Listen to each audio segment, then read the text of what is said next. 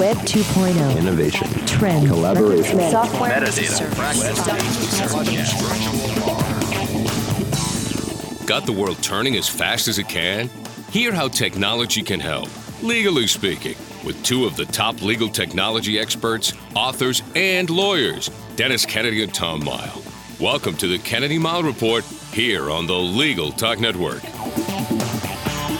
And welcome to episode 353 of the Kennedy Mighell Report. I'm Dennis Kennedy in Ann Arbor. And I'm Tom Mighell in Dallas. In our last episode, we discussed whether we might need to look back at the technologies that were super hot in legal tech before AI sucked all the oxygen out of the room. In this episode, we have another very special guest in our Fresh Voices in Legal Tech series. In Fresh Voices, we want to showcase different and compelling perspectives on legal tech and much more. And we have another fabulous guest. Tom, what's all on our agenda for this episode? Well, Dennis, in this edition of the Kennedy Mighell Report, we are thrilled to continue our Fresh Voices on Legal Tech interview series with Flo Nicholas, who is, among other things, the co founder and chief operating officer of the DEI Directive and a strong voice on legal technology. We want our Fresh Voices series to not only introduce you to terrific leaders in the legal tech space, but also provide you with their unique perspective on the things you should be paying attention to, not only in legal tech, but in technology and anything else as well. And as usual, we're going to finish up with our parting shots, that one tip, website, or observation that you can start to use the second that this podcast is over. But first up, we are so pleased to welcome Flo Nicholas to our Fresh Voices series. Flo, welcome to the Kennedy Mighell Report. Well, thank you. I'm uh, delighted to be here and what a pleasure. Awesome. Before we get started, can you give us a little bit of background? Tell us a little more about yourself. Tell us what your role at DEI Directive is, what DEI Directive does, and kind of what our audience should know about what you do. Yes, uh, thank you. I again appreciate being here. So at DEI Directive, we are actually a technology company. Uh, I know a lot of times when people hear, you know, the you know kind of like the acronym DI, there's uh, this assumption to think, you know, workshops and consultations, which that's all great and very much needed. But what we're doing is kind of going a step further and saying like what do you do you know when you're creating these di strategic roadmaps? You know what do you do after you you do the workshops and you hire the consultations? You know what's the roi what's the impact on the employees? And how are you measuring the progress? So we're focused on data analytics right? For organizations that are like saying, we're building inclusive workplaces. That's great. And we want you to do that. And we want you to do it successfully. But we strongly believe that it needs to be done by measuring, measuring, you know, who you're hiring, understanding who's leaving your organization. And is this tied into, you know, that lack of diversity and creating inclusive workplaces? We also have a compliance piece to it as well because for organizations that have 100 or more employees, uh, they have to complete the EEO1 form. So because we integrate with HRS systems, we're able to auto populate the EEO1 form and help organizations stay off the naughty list of the EEOC. So that's in a nutshell what I do, uh, along other things as as being, you know, sitting on several boards and being an advocate for uh, technology in my computer and uh, not in my computer, in my community and globally as well. Flo, as our audience knows, and and you probably do as well, sometimes I get really frustrated with how difficult it, it still is to explain technology, both old and new technologies, and its benefit to those in the legal profession. I would also say it's really frustrating, especially these days, to explain the benefits of improving DEI in organizations as well. So when I heard you speak at the ABA's Week Women of Legal Technology Summit, I knew you'd be a perfect guest for this series. Would you talk about your approach to communicating with lawyers and others in the legal profession about technology? Yeah, I mean, I think uh, technology. I think one of the biggest uh, issues that I see right now is it's there's so much, and it's coming at such a fast pace. So even for someone like me who I consider myself to be tech savvy, there's some days where I'm like, "Oh my god, I understand how this works." And then tomorrow there's like five different products and upgrades and I'm just like, "Whoa. Whoa, how do I keep up with this?" And I'm married to an electrical engineer and I've worked with engineers and the way they talk, it's like uh, I'm sorry, what did you say? You know, did you mean to say it like this? So when I used to work with Laura Frederick uh, of How to Contract, we had a YouTube channel show which we would invite legal technology vendors to come do a demo of the product and then I would ask questions. But the way I would ask questions was very simple because I believe in, you know, simplicity versus complications and complexities, right? And what I noticed that and the feedback that we got was, oh my God, I understand exactly what you're saying. I'm I'm understanding the benefits of this contract lifecycle management tool because you explain it in such a way that it's so simple, right? And being married to an engineer, and I know this because my husband talks in this in, in this language that can be so super techy that the average person might not really fully understand. So I like to kind of take all that you know, and and and then just say, okay, so you meant to say A plus B equals C, correct? You know, so it's people want to learn. People are eager to learn. People are eager to start leveraging these tools. The problem is they they need to understand the why, right? They need to understand the benefit. And in order to do that, you've literally got to speak their language right. And i understand that there's this kind of ideology that with with lawyers like we're like super brilliant. Like we know everything right? Newsflash we don't right? We don't. So you you just gotta you know just bring it down a notch uh, and, and make it a little bit more simple and less complicated uh, that way people understand the benefits and they, they're gonna now want to actually use the tools versus you know what? This is too much for me, it's time consuming because now I got to learn how to use it. Then I got to learn how to implement it. Then once I learn, then I've got to train my team. Make it simple for me so that everyone can use it in my office and, and, and as well as myself. So I think that's the trick when it comes to really kind of pushing out the benefits of legal technology to lawyers. It's got to make it easy for them to understand it. Back when I was a lawyer and was learning that I didn't want to be a practicing lawyer anymore and I was more into the technology, I was helping our lawyers with that. And that was exactly kind of the right space to be in because I could I could talk to them like a lawyer does, but I could also simplify it for them uh, in a way that they're like, oh great, now IT is not coming and telling us all of this stuff because we don't understand anything right. they're telling us. So I totally get it. I think that makes I think that's a, a very important part of it. I have a two part question around kind of what you're doing and what you're seeing with DEI directive. So my first question, and I've been debating on whether I want to ask them separately or apart, but I or together. But I think I'm going to ask them together. So I, I work a lot with corporations these days, and I don't often come in contact with the people who are responsible for DEI management process at corporations. So I'm interested to know kind of what part of the management process is difficult is the most challenging for corporations? I'm assuming that you probably also work with law firms too, but I would assume you're working with corporations as well. And then two, I'm from Texas. Um, I'm sure other states have passed laws. Texas passed a law that made it uh, that basically abolished DEI initiatives in state government. They are threatening now to sue corporations over DEI initiatives. I'm assuming that's probably happening in other states that are passing similar legislation. How is that affecting your work, if at all? Is it is it doing anything to that? I'm interested to know what's happening out there in the corporate world in response to legislation or things that we're starting to hear. Sure. So I think I'm going to start with the second part first and then it trickled down to, because it, I think that probably makes more sense. So here's the thing, right? So we have the Supreme Court ruling uh, that recently happened in affirmative action.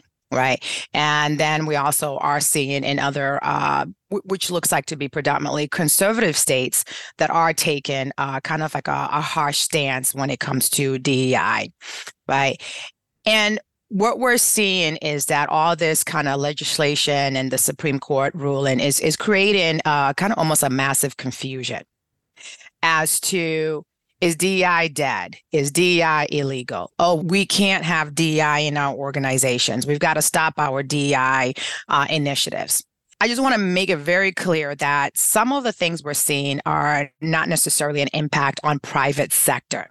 The Supreme Court ruling was focused on the you know public education right the higher education system right and the eeoc shortly after also issued a ruling that made it very clear especially to corporations, to hey, be careful not to stop your DI initiatives. And as a reminder to everyone listening, we do have uh, employment laws, we do have civil rights laws that have not been deleted.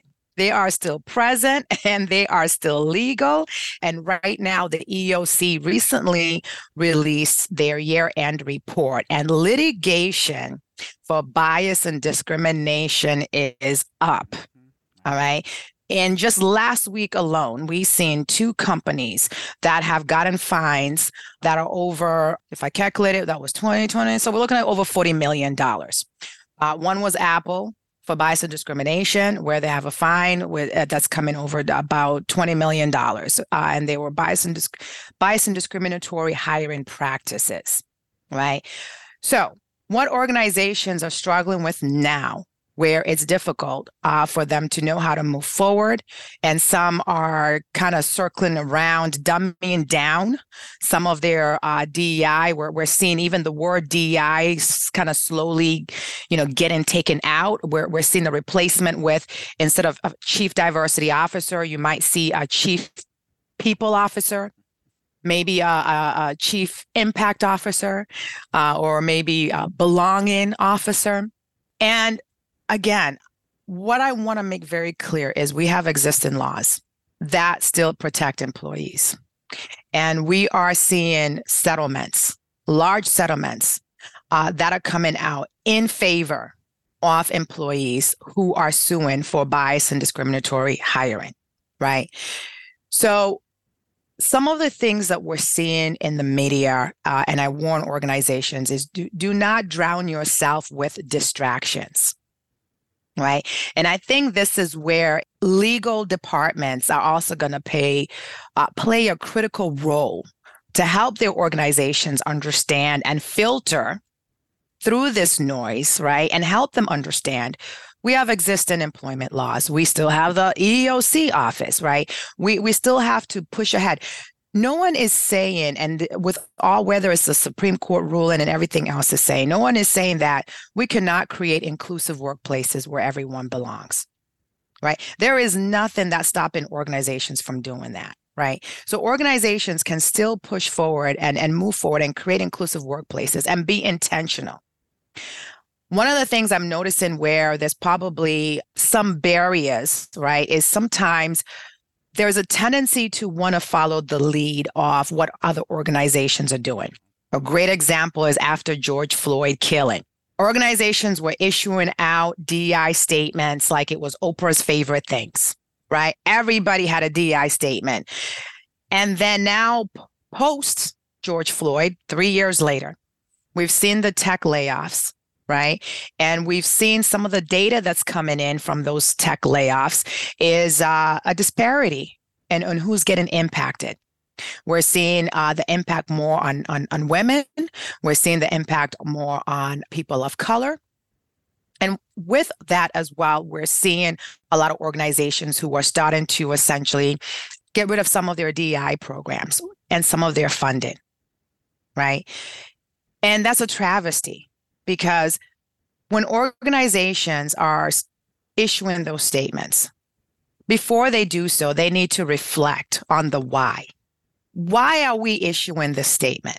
Why are we hiring a chief diversity officer or chief impact officer? What is our bottom line here? Right?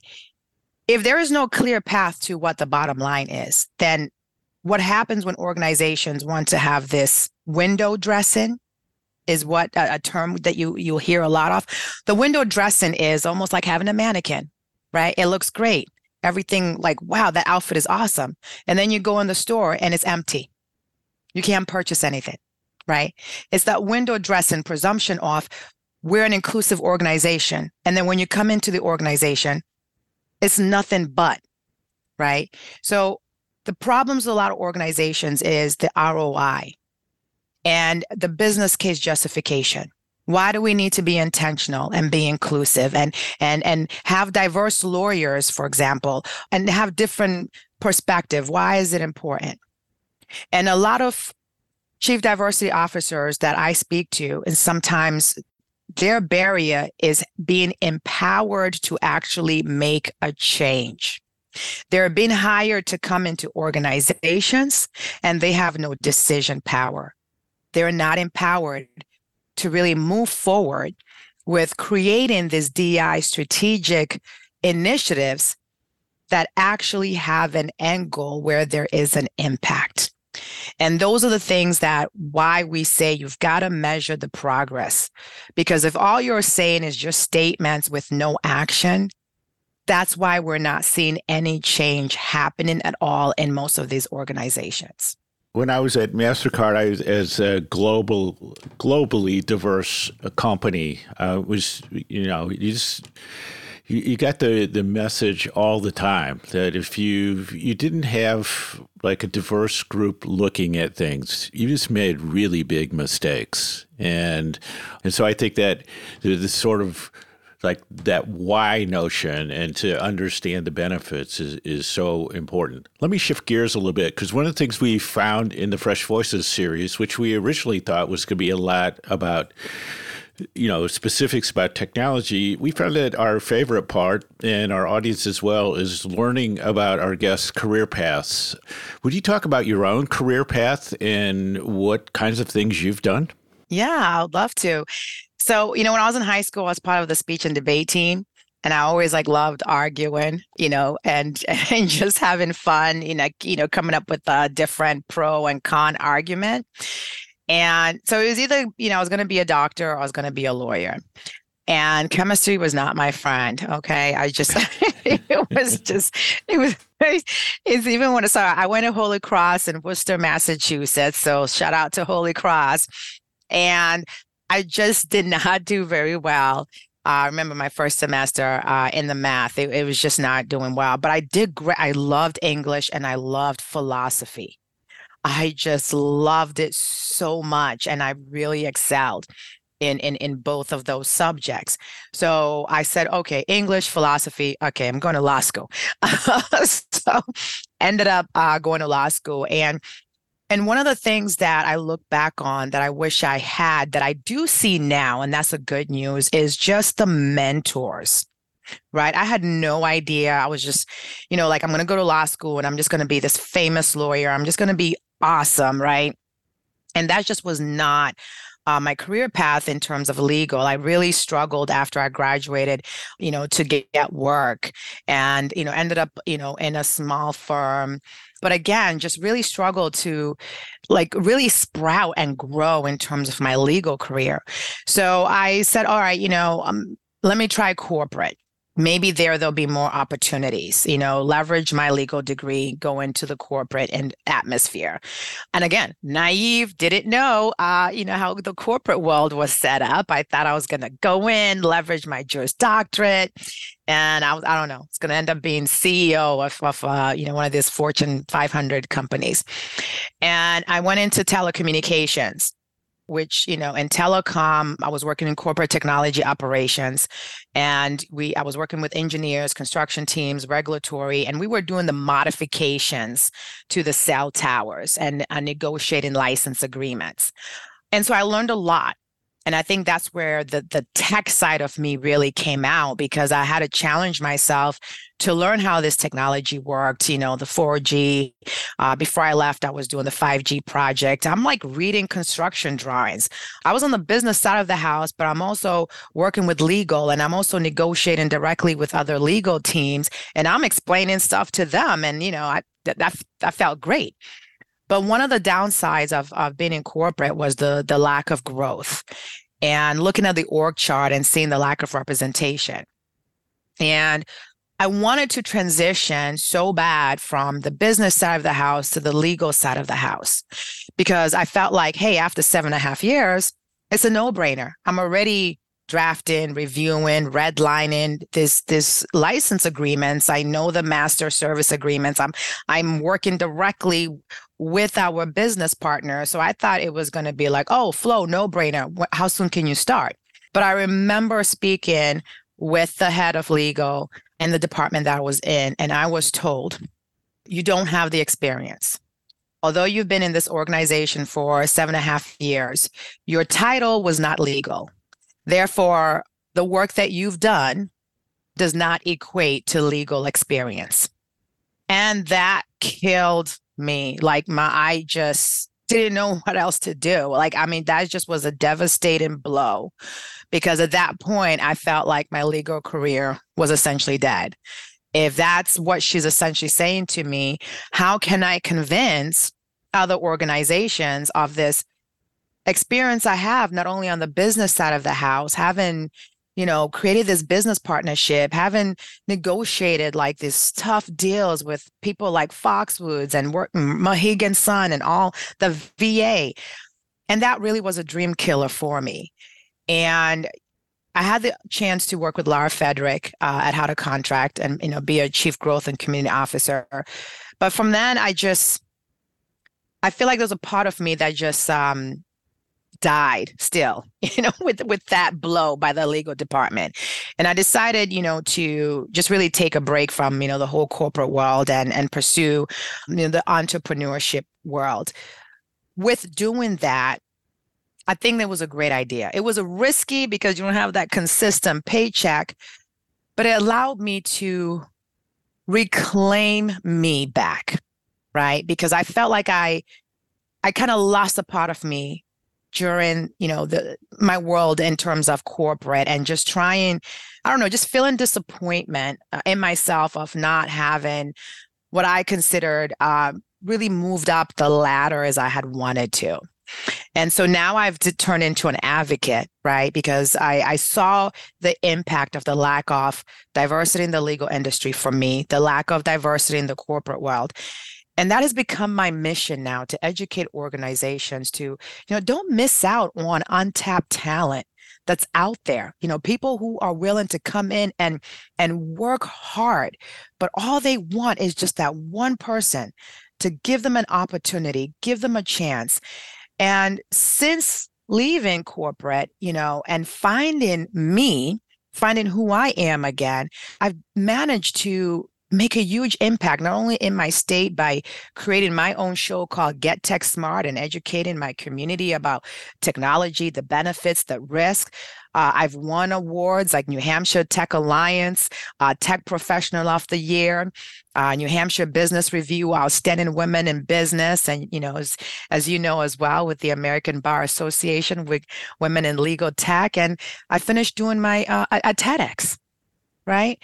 So all I needed was that one person to give me an opportunity. But what I got was Lisa Lang. You guys are familiar with her, and Laura Frederick, who saw in me what other people wouldn't give me an opportunity. And they pushed me to say, You are wonderful. You are an amazing person. You've got to figure that out on your own. Go out there and create things on your own. You don't have to wait for the doors to open. Create your own doors. And that's what I have been doing and also being an advocate for again uh, uh, diversity equity inclusion in, in corporations and in the in the legal field as well and I'm happy to also share that I recently signed uh, a contract where I'm going to be helping uh, a couple of these top law firms here in New Hampshire that are working on their 1L diversity internship programs. And I'm going to be helping them with that as well. Wow, that is a great path story, a great lesson for everybody who is looking for that opportunity and understanding that there are ways to, to get to it that are uh, important. We have a lot more to learn from Flo Nicholas, but we also need to take a quick break for a message from our sponsors. So let's go ahead and do that right now. Be the best resource you can for your Spanish speaking clients with the Spanish Group's legal translation service. Experienced translators ensure accurate translation of your documents with same day delivery. Confidentiality is ensured, and the Spanish group guarantees acceptance for certified translations. All that, and their rates are competitive. If you need other languages, the Spanish group translates in over 140 languages. Mention Legal Talk 20 when you request your quote for 20% off your first translation. Visit thespanishgroup.org. Filing court documents, serving legal papers, collecting electronic signatures all critical parts of the litigation process, yet ones that are time consuming and error prone. But what if you could do more straight from your case or document management software? InfoTrack automates data entry, document selection, tracking, and information syncing across all these core tasks and more by integrating with your core systems like Clio, Smokeball, Leap, MyCase, and others.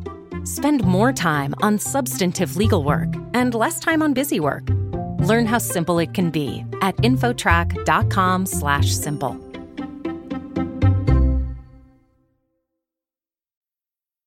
And we're back with Flo Nicholas at the DEI Directive. Flo, I've been thinking a lot about to pick up on, on some of the things you, that you said, and I do see, especially with women of color in in law schools, that I think there's so much talent and uh, potential that employers aren't seeing, or as you said, they they sort of have these arbitrary guidelines that screen really great people out. So that to me is really interesting. And then I also think there's uh, tremendous potential with uh, the uh, diverse law students coming out of, of school, uh, getting into to legal tech and, and other roles. So, uh, one of the things I'm thinking about at Michigan State, and I don't have the right words for it, but I, I kind of want to get your advice on this is is there a way, like a, a, program, an event, something that would appeal to this group to combine legal tech with that sort of diversity focus without maybe explicitly calling it that, but to say, like, hey, there's a ton of opportunities out here. Like, don't ignore them. Look into these because there could be enormous uh, possibilities for you. Yeah. So I think one of the things like with law schools, right, we have this, it's almost like tunnel vision, although it's gotten kind of better because we, we see all these technologies, but it's like work for a big law firm you know get into one of these big top law firms right? That's that's like it seems to be everybody's goal. I think that there are some law schools now that are starting to incorporate the legal technology courses but i think that's a start. But I think the way they're incorporating those courses is, is more off a, hey, lawyers, be aware of the technology tools that you should be using versus, hey, there are many paths of what you can do with your legal degree right? And I think the advice that I would give for you is people need to know. Uh, and, and a great example I'll give you is there's a young woman lawyer who is at UNH Law School right now, formerly, you know, the Franklin Pierce.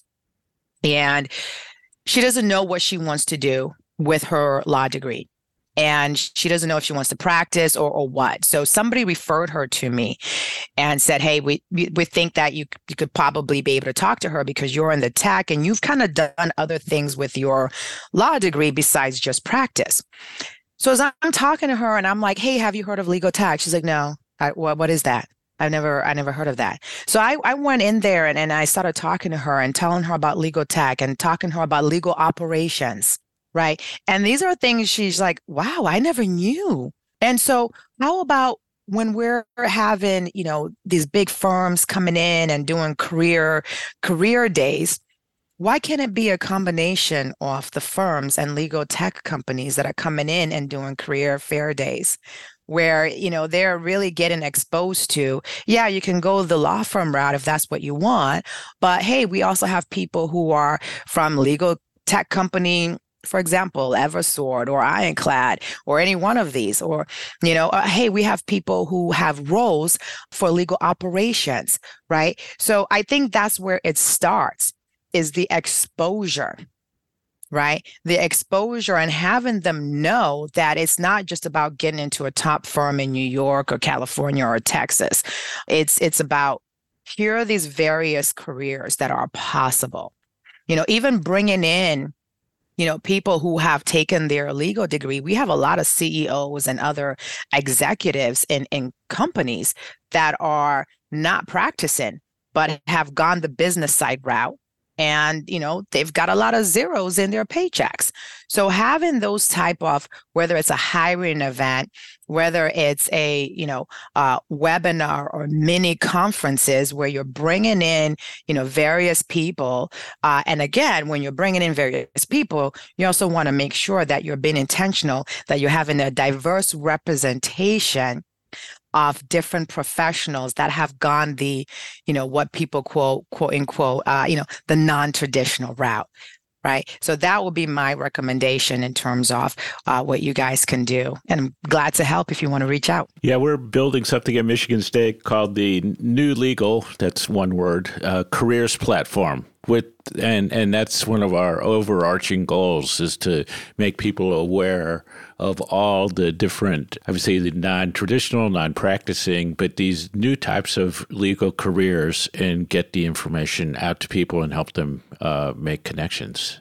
I think that's brilliant. Yeah, we need to ask the obligatory artificial intelligence question that we have on the podcast. Uh, we've devoted our entire last episode to the fact that AI has sort of sucked all of the oxygen, as Dennis mentioned at the beginning, uh, out of the legal tech space lately, and we don't really hear much about it. But we still want to ask the question, and I think we run the risk of doing the same thing ourselves. But we still want to get perspective from the people that we talk to on the series, which is what do you see as tools like ChatGPT and artificial intelligence playing in the in the in the in the legal technology market? Do you see that they are? You know, I, I saw something about AI as marketing gas. That it's uh, that it's something that is kind of uh, less important than it really needs to be, and and that lawyers should really be paying to the technologies that already exist that are really good that they should be using, or is this the the salvation that has just come to save us all? Yeah, well, depending who you speak on, it could be salvation or the end of us all, right? But I, I think that you know, for me, I personally, uh, I love leveraging like Chat GPT for for example, like especially you know, although my role is you know chief operating officer, you know, I'm also like you know doing marketing stuff and just you know the the ability to just knock out in terms of writing my content and then you know going into Chat GPT and saying, does this even make any sense what I just said, right? you know, just kind of like that oversight is great. But in terms of for the legal world, right? Obviously, there's the, the caution, right? Because on on the legal, you know, we're so known for being party poopers, you know, because we always got to look at the risk, right? But the reality is there is a risk. And you know, we we saw that case that happened with the lawyer who used you know Chat GPT, and then it, it, it fabricated you know case law that was you know non-existent. So I think for lawyers, it's it's really more off, and and this is what I also when I'm doing speaking engagements, and the last one that I I did where it was specifically directed towards AI for kids, I I said good tech hygiene. And I think the good tech hygiene is something that can be used whether for kids or adults, lawyers, doctors, for everybody.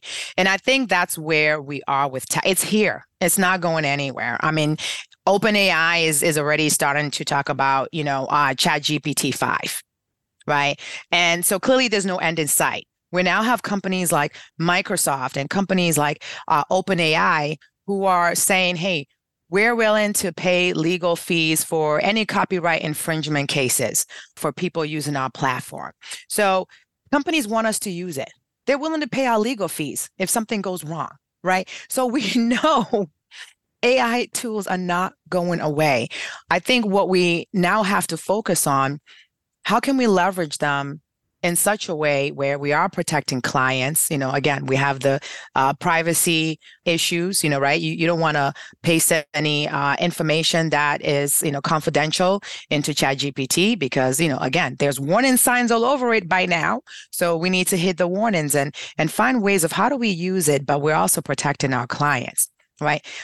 So it's, it's like anything else. It's it's learning that good tech hygiene and being aware that it's not going anywhere. So how do we live side by side with AI and use it as more of like an assistant and automation to you know get our day to day work done faster and more efficiently. You know, Flo. One of the things that that I've picked up uh, through this conversation so far is that you are really good at. Uh, learning new technologies and staying current with them. So, eh, which I think is an essential skill these days. But maybe you could share some of your approaches and your tips for people of how they might do that themselves. Yeah. So a lot of people are like, oh, what book are you reading? I'm like, ah, you know, I don't really read a lot of books. I, I read a lot of tech news. so I love following tech news. Like, like every day I'm constantly just doing a search on what is the latest technology and the way that I learn because there's so much going on it's and it's hard to keep up. So I get so excited by what I see and then what I do is I'll create that's what I use my LinkedIn pa- platform for is then I'll I'll create my content based on you know, what I have found. And I also create my TikTok videos based on what I have found and and educate people. So while I'm translating what's going on currently in in the tech world, not only am I helping myself stay up to date, I'm also helping my audience. So like I recently posted, so I do this little thing called, you know, tech news. And then I do the same thing on TikTok. You know, I always start with, in today's tech news, and then I'll tell them what's going on, right? And you got to do it where, again, you got to capture their attention and you got to keep it short, especially on TikTok. So it's like usually like a 60 second video of like, you know, hey, guess what? Canada is snagging US tech talent and they've opened up these visas and they already have like 10,000 slots and they already filled out 6,000 what's going to happen, you know, in the future of tech when all these tech layoffs, you know, fizzle out. And now these companies like Microsoft, you know, and, and Google and Apple, what's going to happen when they want top tech talent again? They're going to be gone. They're going to be, you know, across the border in Canada. So I just I just get excited about everything that's going on. And people get excited too. And I think what helps me keep going and, and keep researching, I research a lot and, and I play around with some of these tools as well. And I also call out some of the tools. You know, I recently called out a tool that I use because when I uploaded, you know, my video and use one of their uh the, the AI templates, right? So supposed to take my photo and then, you know, transition me into this like, you know, AI character. Well, but it transitioned me into a blonde, blue-eyed white woman, right? So I was able to take that video and then say, you know, when you're hearing people talking about how AI, you know, needs, you know, we, we need it to be created, you know, using more diverse data. Here's why it's important to have diverse data because you need to have representation. It needs to be aware of the how people look differently. You know, they have different skin tones, you know, different hair. And so I just use that stuff that I learned to educate others. And that's also why I created the show Get Tech Smart, because then the research that I find, then I look in my community and I say, is there an expert who's local on blockchain Web3 technology that I can bring into the studio? And then we can talk about it. But again, in a way where people are going to understand and simplify it. We got more to cover with Flo Nicholas, but uh, we need to take a quick break for a message from our sponsors, and then we'll be right back. Delegate out those tasks that take up your time. Staffi can help you with your legal, administrative, marketing, and even client facing workload. Hiring Staffi's top notch bilingual virtual staff means Staffi does the recruiting, hiring, and training for you. Then, if you need a change, Staffi handles it. You get to concentrate on your strategic work. Schedule a free consultation at staffi.cc. That's S T A F I dot cc and get $500 off with code HAPPY24. And now let's get back to the Kennedy Mighell Report. I'm Tom Mighell. And I'm Dennis Kennedy. And we are joined by our special guest, Flo Nicholas at the DEI Directive. Uh, we have time for just a few more questions. So, Flo, who are the, the fresh voices in legal tech that you would like to single out and maybe have them join us as part of our Fresh Voices series? Yeah, oh my goodness. There's like so many people uh, in legal tech. Have you had Cat Casey on here yet? No, we have not, but we know Cat. Yeah, Cat is fantastic. Uh, I mean, her niche is e-discovery. I call her the e-discovery queen. because that's that's what she le- lives and breathes e-discovery and, and then i think that she would be a phenomenal and fantastic guest to uh, definitely have on the show as well um, i follow her i love her content uh, she's super bubbly and again I, I where I think her and I are similar uh, is is just the simplicity. Right. Although e-discovery is not my thing, I, I don't, you know, I used to do litigation and have used e-discovery platforms before it was even like legal tech. You know, I was using e-discovery, and and now I'm like, wow, I was using eDiscovery back in 2005 before it had this fancy name, Legal Technology. So I would definitely highly uh, recommend Cat. I think she'll be a, a, phenomenal guest for you guys. We haven't had any talk, anybody talk about eDiscovery. You know, that's where I sort of got my chops after law school, or after law school, after law firm was working with eDiscovery. So uh, maybe it's time that we bring some people on to talk about that. That's a great suggestion. We want to thank you, Flo Nicholas, for being our guest on the podcast. Uh, it's been terrific. Lots of great information, Flo. Can you give uh, our listeners an idea of where they can learn more about where you're doing, how they might want to get in touch with you, or how to follow you? Yeah, so I'm easy to find. You can find me either as Flo Nicholas or hashtag non boring lawyer. yeah.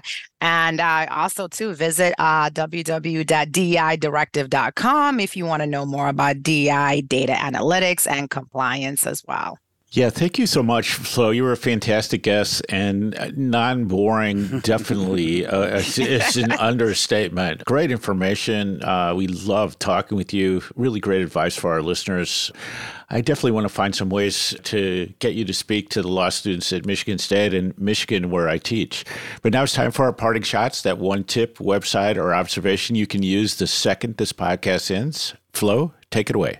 Well, all I have to say is this in this fast paced and ever evolving world where emerging and innovative technologies are advancing more quickly than we can keep up with, staying proactive is essential to stay competitive and relevant in business or the job market. You need to be willing to learn and adapt to these new technologies. Amen to that. All right, my tip is something that I it's not something that I learned, it's something that I forgot that I learned a while back, which is I went on a, a trip a couple of weeks ago and um, I'm a big fan if I find Android Auto in the car that I've rented, I like to connect it so I can get my map and I can listen to my music and do all that stuff. But the one thing that I didn't really think about when I connected my phone to the car was it a, a little box popped up, download all of your contacts information into it. And I just clicked yes without even thinking about it before I go, oh, wait, what did I just do?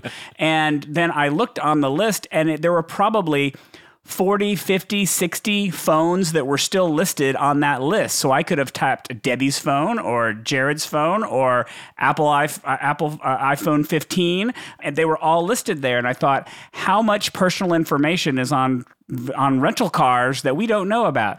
Um, this is not legal technology, but this is something that I think as soon as you turn that car in, before you turn it in, go into that phone and delete it from the car. It gives you the ability to delete that device.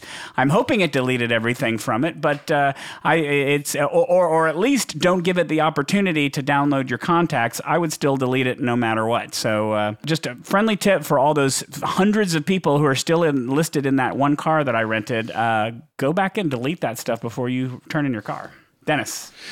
So, Tom, I had the same experience uh, recently, and you know, I clicked no, and I deleted my phone because of the concerns you ex- expressed. And I don't know, I don't know how much good ultimately it it it will do, but every little bit exactly. helps on your your data privacy.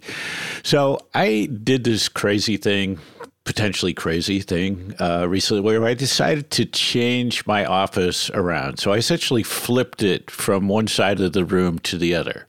So my parting shot is uh, my advice is to flip your perspective from time to time. So you may not want to take on something that big, but you know, it's getting toward the end of the year and you might want to do something really different, but just change your office around completely and see how your experience and your perspective changes. So, what I was telling Tom, Tom and I both being left handed, is I now realize that in the old setup, there was something that wasn't working for me. I couldn't quite put my finger on it. And now I realize that I, by flipping the room, I made my setup much more left-handed for me. And it's actually I'm more comfortable. Things are at a place that make more sense for me and it really works well. So whether it's your whole office or something else, just flip your your perspective from time to time and see what you might learn from that. What you're not mentioning there is that while you flipped your office, you also decided to flip other rooms of the house over which your wife might have had something to say about that and that maybe not all of that flipping stayed the same after she saw your flipping. Uh, but that will be for the next parting shot. Not necessarily, you don't necessarily want to flip the living room while your wife is is out of town, but she did like the new arrangement. Okay, very good. All right, so that wraps it up for this edition of the Kennedy Mighell Report. Thanks for joining us on the podcast. Uh, you can find show notes for this episode on the Legal Talk Network's page for our show. Uh, you can find all of our previous podcasts along with transcripts on the Legal Talk Network website. Uh, if you'd like to get in touch with us, reach out to us on LinkedIn, or you can always leave us a voicemail. We still like getting your questions for our B segment. That number is 720 441 6820. So until the next podcast, I'm Tom Mighell. And I'm Dennis Kennedy, and you've been listening to the Kennedy Mighell Report, a podcast on legal technology with an internet focus. As always, a big thank you to the Legal Talk Network team for producing and distributing this podcast. And we'll see you next time for another episode of the Kennedy Mighell Report on the Legal Talk Network. Thanks for listening to the Kennedy Mighell Report. Check out Dennis and Tom's book, The Lawyer's Guide to Collaboration Tools and Technologies Smart Ways to Work Together, from ABA Books or Amazon. And join us every other week for another edition of the Kennedy Mighell Report only on the Legal Talk Network.